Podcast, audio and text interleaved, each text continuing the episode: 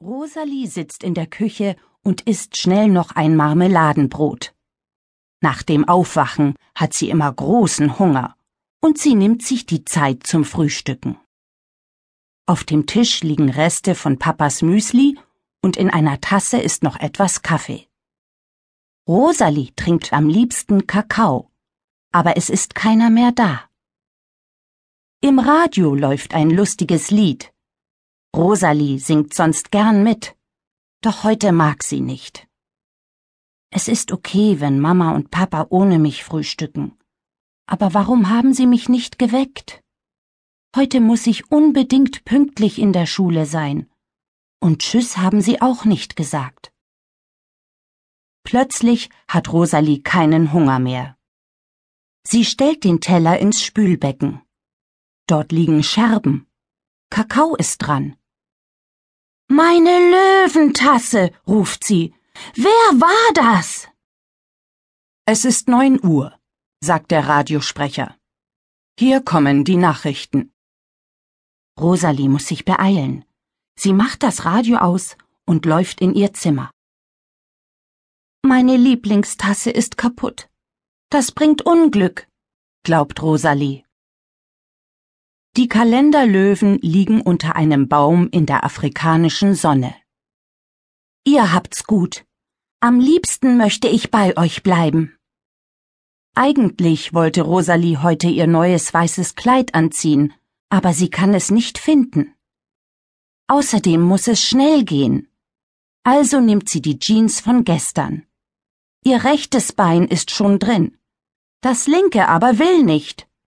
Komm schon, Rosalies Handy fällt aus der Hosentasche. Mama hat eine Nachricht geschickt. Wir freuen uns schon auf heute Abend. Papa ist ganz aufgeregt. Sei nicht mehr traurig, dass du deine Tasse kaputt gemacht hast, Rosa. Scherben bringen Glück. Was? Ich? So ein Unsinn. Das war bestimmt Mama selbst. Papa trinkt nämlich keinen Kakao sagt Rosalie und denkt, Mama schimpft immer mit mir, wenn ich Ausreden erfinde, wenn ich keine Lust zum Klavierüben habe oder wenn ich Tante Gundula nicht besuchen will.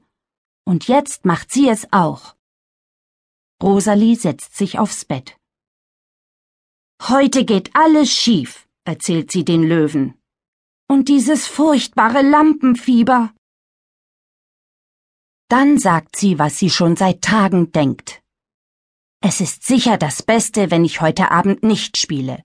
Ich sage Frau Kurzmann, dass ich krank bin. Sofort geht es Rosalie besser. Sie ruft ihre Lehrerin an. Was war das?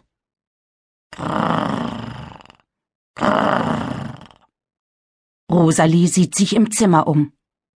Das hört sich an wie ein unzufriedener Löwe.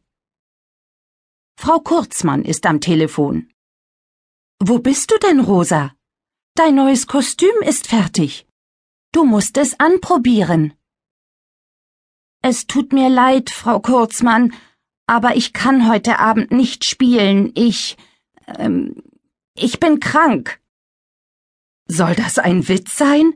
Gerade warst du noch auf der Bühne und hast so gut gespielt wie noch nie. Wir haben keine Zeit für so einen Quatsch. Komm endlich zurück.